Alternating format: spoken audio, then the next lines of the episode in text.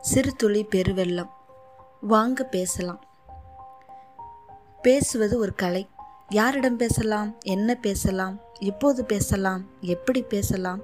எங்கு பேசலாம்? எவ்வளவு நேரம் பேசலாம் என்பவற்றை தெரிந்தவன்தான் சிறந்த பேச்சாளனாக முடியும். பேசுவதற்கு முன் குறிப்புகளை தயார் செய்து முதலில் அவரவர் தாய்மொழியில் தங்கு தடையின்றி கண்ணாடி முன் நின்று பேச பழகினால் மேடையில் பேசும் தகுதியை வளர்த்து கொள்ளலாம். அதனால் மற்ற மொழிகளில் பேசுவதற்கான தைரியமும் தகுதியும் தானாக வந்து சேரும். ஒரு குருவிடம் பாடம் பயில மாணவன் ஒருவன் வந்தான். குரு தன்னை ஏற்றுக்கொள்ள வேண்டும் என்ற ஆர்வத்தில் தனக்கு என்னவெல்லாம் தெரியுமோ அதையெல்லாம் உளறி கொட்டி கொண்டிருந்தான். மௌனமாக அதை கேட்டுக்கொண்டிருந்த குரு அவனிடம் இன்று என்ன பாடம் கற்றுத்தரப் போகிறேன் தெரியுமா? என்றார்.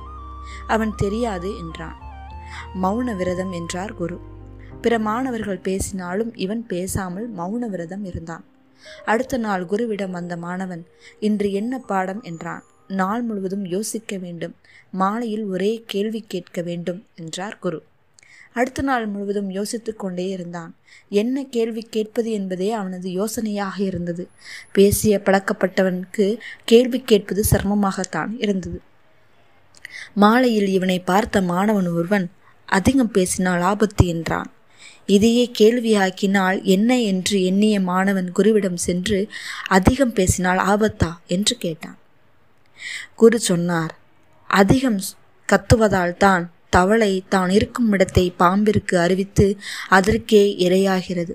இதைத்தான் நுணலும் தன் வாயால் கெடும் என்று சொல்கிறோம்.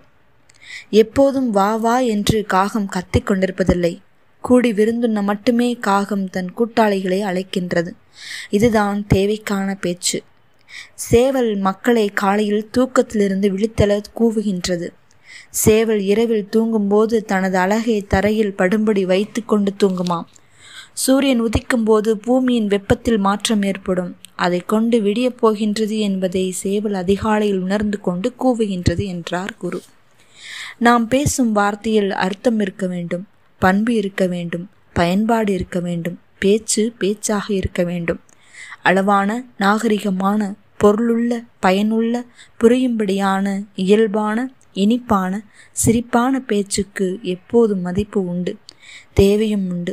வளவளவென்று பேசாமல் ரத்தின சுருக்கமாக பேசுவதுதான் பேச்சுக்களை வாங்க பேசலாம் இந்த வாழ்வை வளமாக்கலாம்.